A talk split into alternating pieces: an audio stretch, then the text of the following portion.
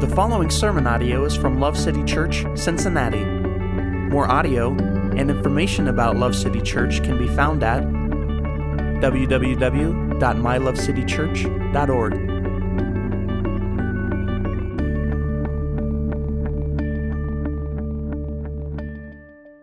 I am probably not the one you expected to be standing here right now. So, what you're looking at is the end product of a long series of dominoes that went off this week. So, uh, Pastor Vince is out of town. He is visiting some of his family that lives out west. And so, Pastor Jordan was supposed to preach today on Mark 6. On Friday afternoon or evening, he came down with a fever over 100 degrees and was sick and could not do it. So then I'm the next guy in line. So um, I, I, get to have the privilege of, of speaking today, and uh, Jordan has informed me that I am not allowed to talk about Mark 6 because, and I quote, he has already prepared that sermon and is going to preach it next week. So, with that said, we will not be in Mark today. We are going to be in the book of Isaiah in the Hebrew Bible, so go a little bit further back. Uh, the words will be on the screen for those of you who, have a, uh, who do not have your copy of your Bible with you today. Um, if uh, you would like a Bible, we do provide them, so please see us in the connections uh, room uh, after the service, and we will be able to give you one as well.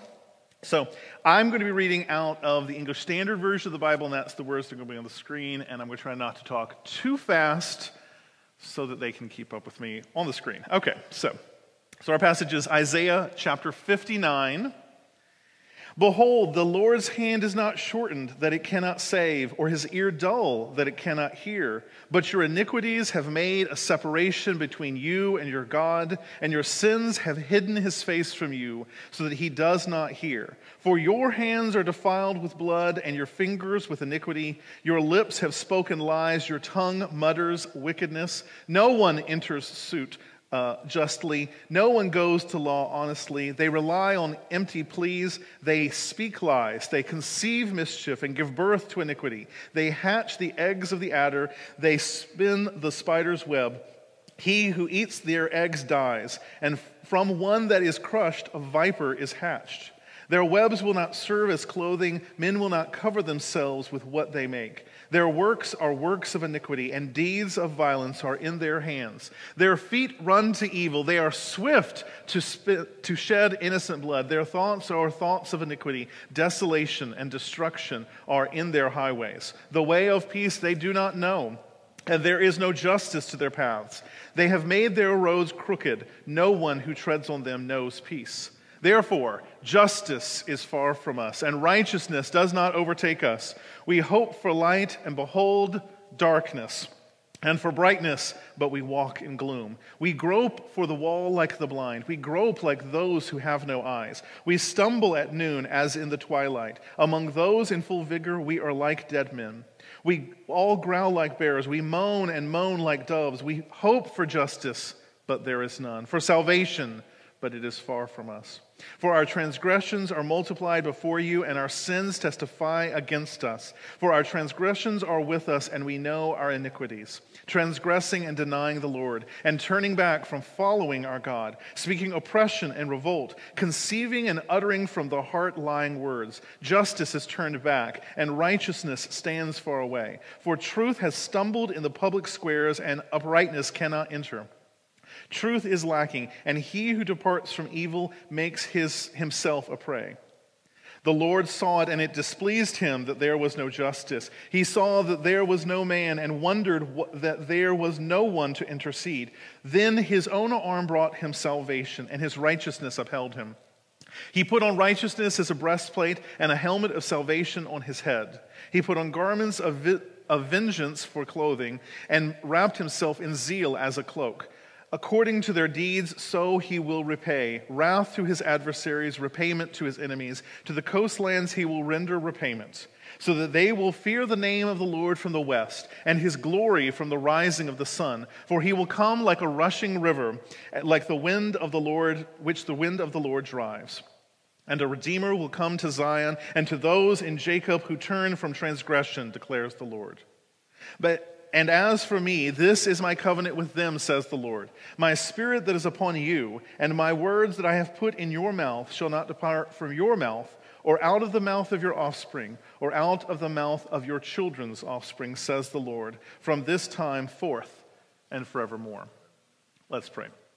Dearest Father, we thank you that you have given us this word, and while this is an uncomfortable sermon for us to hear today, we pray that in our discomfort that you will bring us peace and healing and restoration. Let your name and your gospel be proclaimed from the east as far as it is to the west.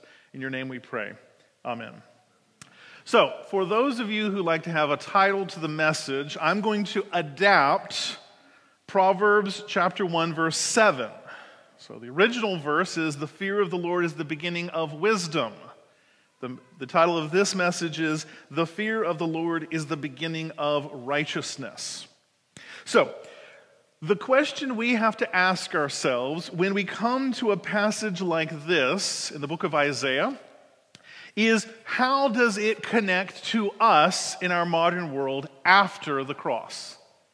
It's very easy for us to come to services like this every week to sing our songs of praise, our songs of adoration, our songs of thanksgiving for God and for His salvation. And it is more difficult for us to put ourselves in the place of this passage, which is not quite so happy.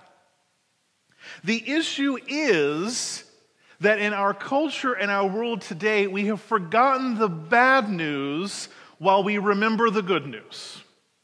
We remember only half of the gospel.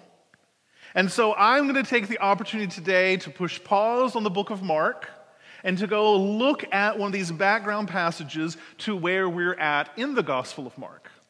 So if you do your cross references and you look up what's happening in chapters 5 and 6 of Mark, you come to a passage like this in Isaiah 59. And this passage is the background of what the Gospels and the gospel are trying to tell us from the time of Jesus till today. Is that we have a problem, Houston, right? We have a problem that we cannot solve. So, we're going to ask a couple of questions and we're going to look at some painful answers before we get to the hopeful part at the end. Okay? So, my one cultural reference in the sermon is going to now come now. So, if we go back to the year 1999 2000, there was a movie called The Matrix. And in that movie, the context was is that everything that these people lived, their entire lives, was an illusion, right? That they were trapped within the computer program of the Matrix, which was deceiving them that the world was one way when it was completely different. And very early in the movie, we meet a character who we come to know as Neo. And he is the chosen one, we find out. But his role at the beginning of the movie is to help us embrace the destruction of the illusion of reality. Right? So he's pulled out of the matrix by these people and he is shown the truth. And the truth is uncomfortable. Right? And he is and one of the parts of the truth that I'm going to connect here is that Morpheus says to Neo, We don't know who struck first in the war, whether it was us or them, but we know that it was us that scorched the sky. It was us that created the world of reality for which the Matrix is an illusion. Those of you who have not seen the movie, the world of reality is a desolate apocalyptic landscape. The sun is blotted out and there is no light. All life on the planet is dead, except for the humans who are kept alive to provide power to the machines. There are no plants, there are no animals. There is nothing. We do not know who struck first, but it was us who scorched the sky. So in verses 1 and 2 of our passage, we read, Behold, the Lord's hand is not shortened, and that it, is not, it cannot save, or his ear dull, that it cannot hear. For your iniquities have made a separation between you and your God, and your sins have hidden his face from you, that he does not hear. What has happened in our world? The answer is we have separated ourselves from God. Now, the fancy term for that in the Bible is sin. And the issue is that the word sin covers up a lot of different types of separations. We see all of those words occur in our passage. The words like iniquity, like wickedness, transgression. We also put under this word sin not only what we do, which I'm going to call sins, but, and this is the uncomfortable part, who we are apart from God, which is sin. We are sinned relative to God. Even before you do anything, as a small child or each day, you are already separated from God. And that separation is both the result of your sins and the cause of those sins. Right? We go back to the beginning, to Genesis chapters 1 through 3. God builds a beautiful world and fills it with all sorts of beautiful creations, but it is the humans who begin the destruction of all of that beauty. God had one simple rule Everything in the garden is for you. Eat of anything you want except for this thing. This thing is mine, it is not for you. I have an 18 month old son. Let me tell you about the sin nature. Because you tell anything to an 18 month old, and the opposite is obviously true. Don't touch that. Don't eat that. Don't do that, right? They're going to look you dead in the eye and do it anyway. And that, my friends, is what we do every day apart from God. Right? We look him dead in the eyes and we said, You said not to, but I'm going to anyway. We are the God is the one who then has to pursue us to restore our connection to Him. I think it's interesting that the image of sin in Genesis is the image of fruit. Right? The fruit is alive as long as it's connected to the tree. As soon as you pluck it, it begins to die. As soon as it's separated from the source of its life, it dies. It looks good for a while. It looks fresh, ripe, ready to eat for a long time. But my friends, it is dying. And so are we. From the day we are born, we begin to die. We die moment by moment because we are no longer separated to, with the source of life. This sermon is only going to be about 70% hands, sinners in the hands of the angry. All right. the second question occurs in verses 3 through 8. What have we done? And the answer is sins, evil, transgression, whatever word you prefer, right? So let's go and read that again. For your hands are defiled with blood, and your fingers with iniquity. Your lips have spoken lies, your tongue mutters wickedness. No one enters suit justly. No one goes to law honestly. They rely on even he please, they speak lies, they conceive mischief and give birth to iniquity. They hatch adder's eggs, they spin the, the spider's web. He who eats their eggs dies, and the, from one that is crushed, a viper is hatched. Their webs will not serve as clothing. Men will not cover themselves with what they make. Their works are works of iniquity, and deeds of violence are in their hands. Their feet run to evil, and they are swift to, pers- to shed innocent blood. Their thoughts are thoughts of iniquity, desolation and destruction are in their are in their highways. The way of peace they do not know, and there is no justice in their path. They have made their roads crooked. No one who treads on them knows peace. So we have done all of these things as a consequence of our separation from God. So it, the problem is, and that's why I like the idea of the matrix, it's like we're not really sure where it began, right? So there's a lingering theological question Was the sin the eating of the fruit, or was the sin the decision to eat the fruit, right? When, when did the first sin happen, right? What was the chicken and what was the egg? And the answer is it doesn't really matter anymore, right? We are already born in a world so completely corrupted with sin that one thing that sin doesn't try to corrupt. Right? And, and here we see uh, the negative reflection of what verse 1 has. As God sits capable of saving, capable of hearing, capable of restoring, we do everything everything to stop him. It's not that we just don't want him, we are actively opposing him at every turn. Right?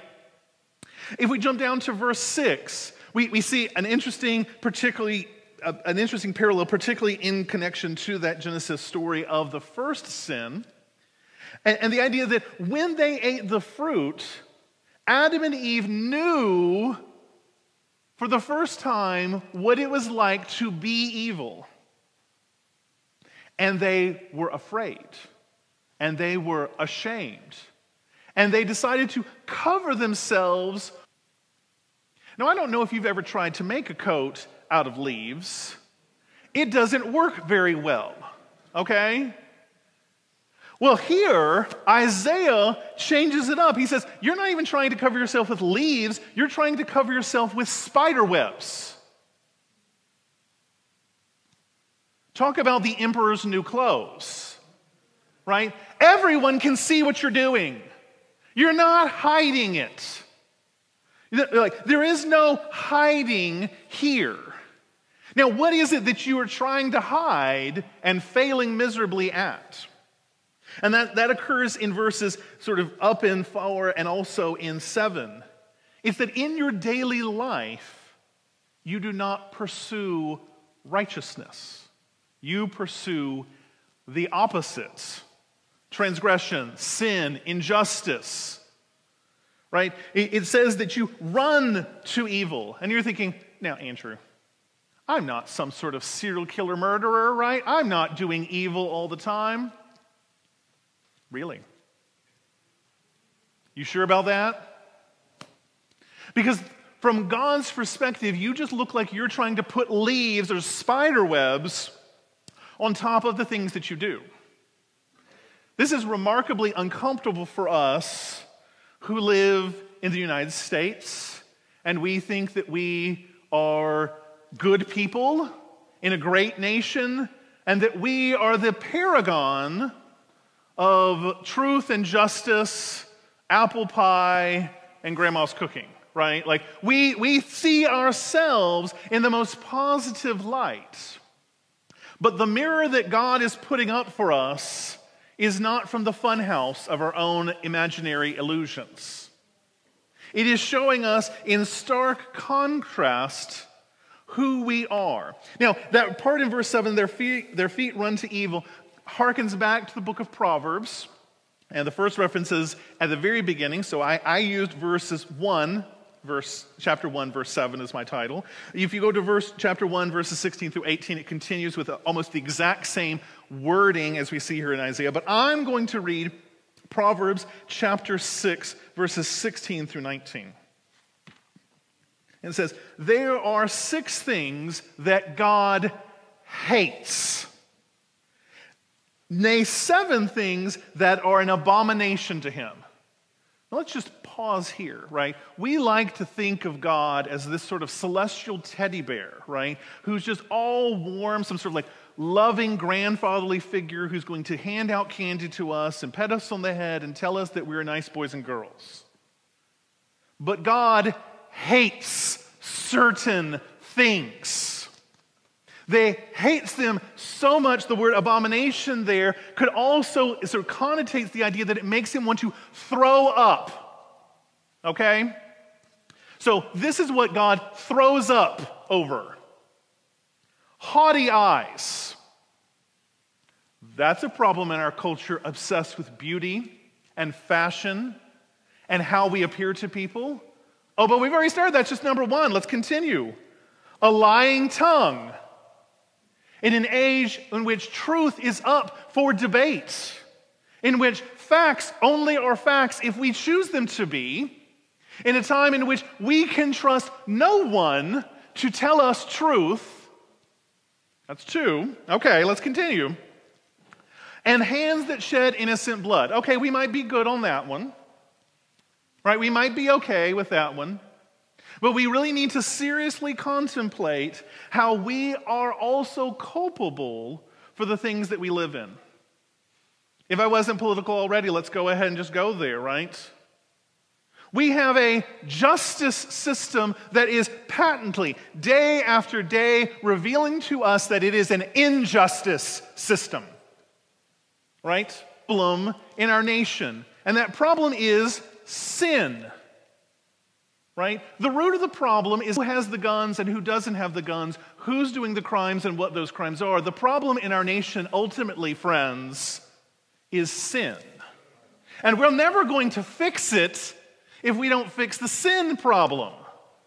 Okay? So we're still, we're still eight, zero for three right now, okay? A heart that devises wicked plans, feet that make haste to run to evil, a false witness that breathes out lies, and one who sows discord among brothers. I'm not going to hit them all the time because I got to get this and we got to get to lunch, okay? We could be here for about three hours. So I'm just going to jump to number seven, let you deal with, with uh, four through six. One who sows discord among brothers. We are less than 100 days away from the most important election of our lifetimes. We are in a time in which we have probably gone for more than a decade with a functioning government in any form or fashion. I feel like there is more coordination and cooperation in the preschool class downstairs than I am seeing in Washington, D.C. And that's for both parties, right? Instead of pursuing in a time of pandemic, and economic consequences of that pandemic, of international discord, of times in which we are trying to figure out what the future is going to look like in this horrible year of 2020. Instead of coming together, every aspect of our society is trying to tear us apart. And we make God want to throw up. Told you it was going to get, it's going to get good in a second. We got to come around the bend first. Okay.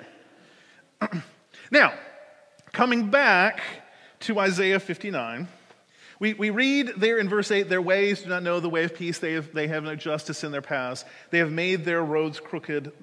No one who treads on them knows peace. The Apostle Paul, when he writes the book to the Romans, to discuss what it looks like to sin. And this is where I guess we can comfort ourselves a little bit. We are no different than the Romans were 2,000 years ago. The book, of the, Ro- the book to the Romans is written to a congregation tearing itself apart over ethnic and cultural lines. Does that sound familiar to anyone? Right? And Paul is pleading with them for 11 chapters in the book to see that y'all all wrong and only Jesus is righteous. Because the beginning of the book is this debate that occurs between the two groups between those that come from a Jewish background and those that come from the not Jewish background, right, are fighting with each other, trying to figure out who of them has sinned less. And Paul's like, sins less? Sins less? Let me just run you down the checklist of how much you sin, and then we'll figure out who sins less. Right? That's where this comes up.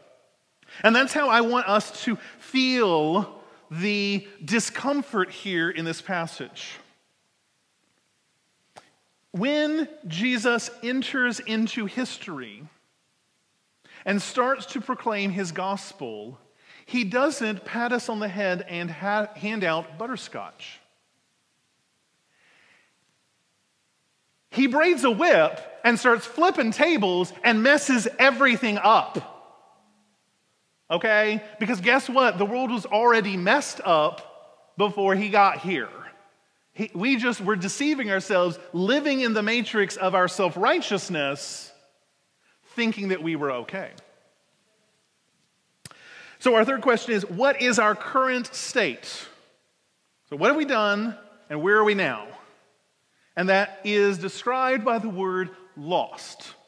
Now, this again is the difficult part about being a Christian in America. No one thinks they're lost.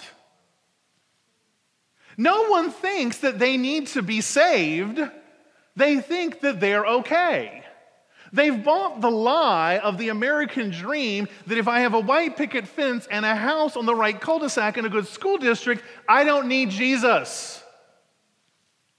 That if I live a life that's morally okay, and I just lie maybe on my taxes, that when I get to the other side, Jesus is going to be like, man, it's close enough.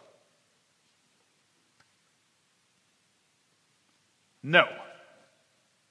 The answer is no. His number is no. His sign is no. The, an- the answer is no, right? Verses 9 through 15 give us a, a beautiful picture of what we are. In the ancient world, blindness was very well known. There were all sorts of diseases that would cause you to go blind, right? Nutritional deficiencies, infections, poor hygienic scenarios when you went to a doctor to get treated for things, who were blind. And so blindness was not considered a defect or a deficit as much as it was a disability. Right? It, there wasn't something necessarily wrong with you, there was something that was impairing you. So, in that context, Isaiah, and then later Jesus, and later Paul, see us as blind people looking for the wall in a room. We're stumbling around. And we think we're okay. It's fine. It's fine. I'm not going to tell anyone. I doesn't bother anyone. I just if I just find where the wall is, I'll know where I'm at, and no one will notice me stumbling about. We all see you. And most importantly, God sees you. Right? So, again, Blindness was not necessarily seen as in and of itself a bad thing. It was a, it was a consequence of something that had happened to you or something that you had done that now impairs you in life. You know, the Bible never uses blindness, with the exception of a few times in which God specifically says it, as a punishment of sin. So, so it's very interesting that in the book, in the Gospel of John, for instance, there's a man who was born blind, and the question comes up to Jesus was he born blind because of what he did or what his parents did? And this may be the first time that that was used as an example of something being morally deficit in a person. Right? So that we, we if we get there, then you should ask and spell that. Anyway, so. Uh, uh, but, but blindness was not a punishment for sin, it was a consequence of sin, or here, an analogy to sin. Okay? What is happening? The person is stumbling around where everyone can see that they're stumbling, and most importantly, God can see they're stumbling, but particularly, they are in danger. Their blindness not only impairs them, it endangers them. Right? They're like a, they're, they're not just a blind person looking for the wall, they're a blind person trying to walk, walk across the street. They're in danger. You're in danger. We are all in danger without God. Left to our own devices, we're trying to convince ourselves that we are okay. We're good enough and strong enough to make it to the other side. Meanwhile, the bus is coming to hit us. Okay? Now, in verse 15, we see the turn. We go from truth is lacking, he who departs from evil has made himself prey. He has put himself in danger. And it says, The Lord saw this, and it displeased him that there was no justice. The first thing that God has done is to repay. This is where it's going to get a little bit uncomfortable. We like to sing the song, Your goodness is running after me. But the first way that God's goodness runs after us is to repay us for what we have done. Right? It feels good after the cross for his goodness to be pursuing us. But when we are still in our sin, his goodness pursuing us is not such a good thing. Because he is coming to reap vengeance on all of us. Again, we forget so often that God's mercy is attribute because his justice didn't trumpet. We are all in a bad way if there was no mercy. We're going to get it bad if there is no mercy. What's interesting about this is that that verse in verse 17, I'm going to point that one out particularly. He who puts on righteousness, he puts on righteousness as a breastplate and a helmet of salvation on his head. We hear the echo of that in Paul's letter to the Ephesians, Ephesians chapter 6, verses 10 through 18. Finally, be strong in the Lord and in the strength of his might. Put on the whole armor of God that you may be able to stand against the schemes of the devil, for we do not wrestle against flesh and blood, but against rulers and against authorities and against cosmic powers over this present darkness, over the spiritual forces of evil in the heavenly places. Therefore, take up the whole armor of God that you may be able to withstand in the evil day, and having done all, to stand firm. Stand therefore, having fastened on the belt of truth, and having put on the, here's the parallel, breastplate of righteousness, and as shoes on your feet, a, having put on the readiness given by the gospel of peace. In all circumstances, take up the shield of faith, with which you can extinguish all the flaming darts of the evil one. And here it is again take the helmet of salvation and the sword of the Spirit, which is the word of God, praying at all times in the Spirit with all prayer and supplication. To that end, keep alert with all perseverance, making supplication for all the saints. The first attribute of the armor of God is offensive. Right? It's armor for a battle. And that battle is against everything evil in this world, and I'm sorry to tell you, yet again, that includes you apart from God. God is not some squishy teddy bear who's going to hug you. He's a warrior about to repay everyone who is threatening to take his kingdom. breastplate and the helmet of salvation on his head. He has put on garments of vengeance for clothing and wrapped himself in zeal as a cloak. The thing that was confusing when Jesus came was that he didn't do this. Throughout the Gospels, we, we see over and over again the, the people sort of coming up to the disciples or coming up to Jesus and says, say, Is now the time of vengeance? And the problem was is they didn't understand what that meant. See, they thought that Jesus was going to braid that whip and flip over tables starting in the temple, and he was going to start a revolution that was going to violently throw down the Roman Empire and finally give Israel their kingdom again. But they forgot to read their Bible. Because every time the whip is braided in the Hebrew part of the Bible, it comes against Israel and not their enemies. In the book of Ezekiel, God is abhorrent at what they're doing in the temple. It has gotten so bad that they are offering sacrifices to pagan gods in his own temple.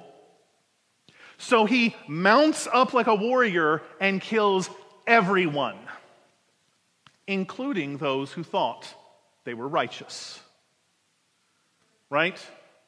And, and, and the, the image of the Bible's idea of God's coming is one that there will be so much bloodshed, it will flow like a river across the landscape.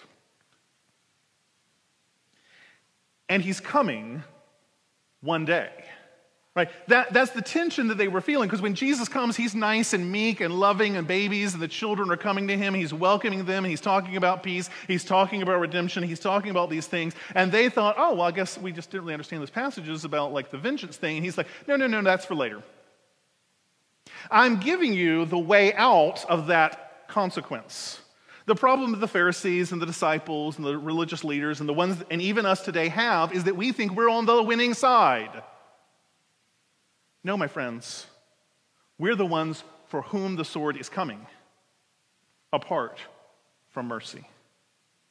Apart from mercy, our, con- our wages are vengeance. Our wages are punishment. Our wages are separation from God. Remember, you are the fruit from the tree. You look good, but you're dying every day.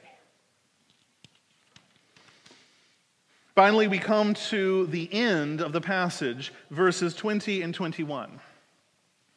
Now, some background here. It's very interesting that this is the passage that is being contemplated over these next few days within modern Judaism. So, I don't sure if you're aware, but yesterday was the first day of Rosh Hashanah, the beginning of the Jewish New Year, and many of my friends who are Jewish are hopeful that you know that it wasn't 2020 that was the problem; it was 5780, the Jewish calendar's year, and now that we're in a new year, things will be better, right? But the thing with Rosh Hashanah is it begins about a 10-day period. It's 10 days in the calendar, called the Days of Awe. The Days of Awe are when you're supposed to contemplate everything you had done in the previous year because God is about to settle his account. Right? See, it's the fiscal year for God, and we got to balance the books that are owed that have to be repaid. Now you know what the awe is about.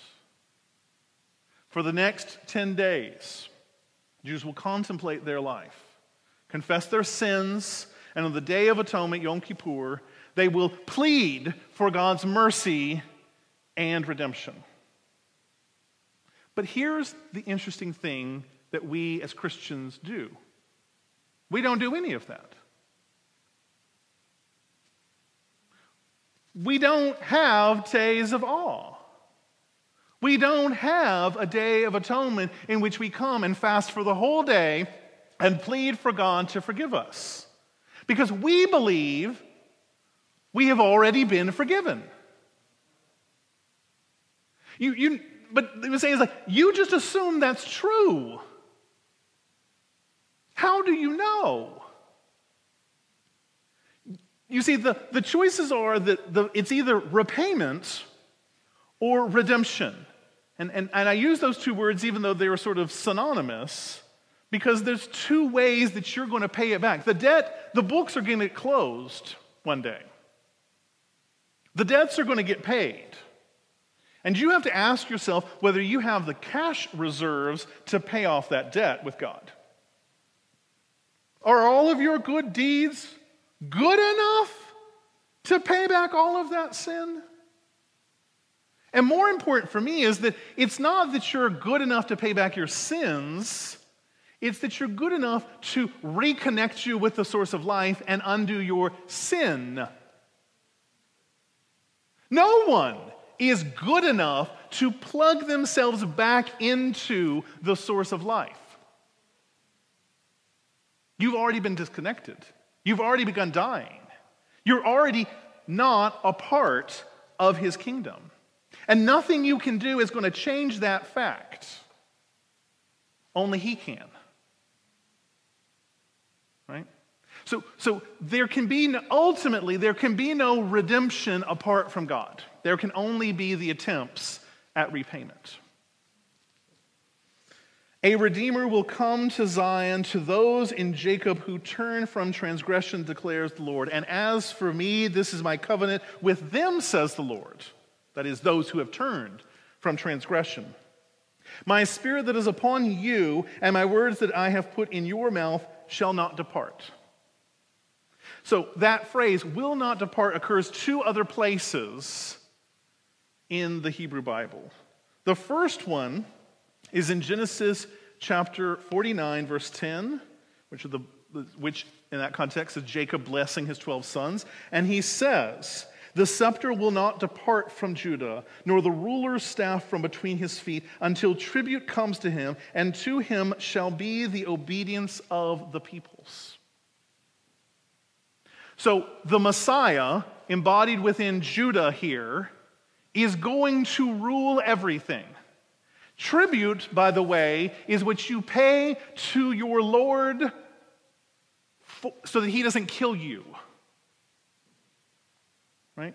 You're paying off your life in the ancient world. And to him will come the obedience of all the peoples. And again, we see this in the New Testament. One day, all will bend their knee and declare with their tongue that Jesus is Lord and above all other names. But some of them won't like that they have to say that. Jesus says, There are many of you who say to me, Lord, Lord, did we not know you? And he says, Depart from me. I don't know who you are. You're not part of my kingdom.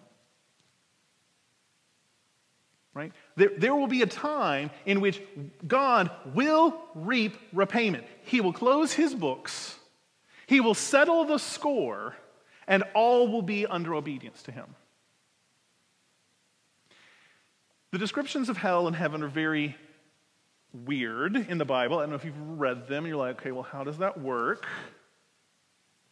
But ultimately, the end of the world, there will not be two kingdoms the kingdom of light and the kingdom of darkness, the kingdom of God and the kingdom of evil. There will be one kingdom and all will be in it. But not all will be happy that they're in it. And that, I think, is what hell will be like. Hell will be the millions, billions of people who don't want God to be God. And they're stuck with Him forever. And heaven is those that rejoice that mercy has come, that they have been reconnected with their Creator, that they have been restored, atoned, and redeemed from all of that. So, my question to you is Are you redeemed? Have you pleaded with God to forgive you for all of the sins and the sin that you are so that He will show you His mercy? The other parallel of shall not depart occurs within Joshua chapter 1, verse 8. I had to find it, sorry.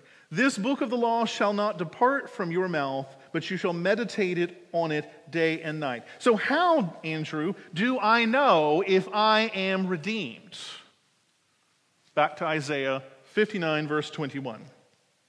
My spirit that is upon you the Spirit of God, the Holy Spirit, we believe doctrinally, theologically, to be the third person of the triune Godhead in a big fancy way, If he is dwelling in you and upon you, you are redeemed. And the flip side is also true that my words that I have put in your mouth are in you and with you. Right? This is how you ultimately know if you were redeemed. Are you following this by the power of the Spirit in your life? Because if you're not, then you're not. Right? That, that's how you know. You know because you know that you're connected, right? There is assurance that you have been saved. Now, this may be a longer conversation that we need to have. But this is the thing that we are going to now begin to contemplate as we close today's service. We're going to begin the process of reflection today in what I'm going to make one of our days of awe, in which we think about our place in the universe.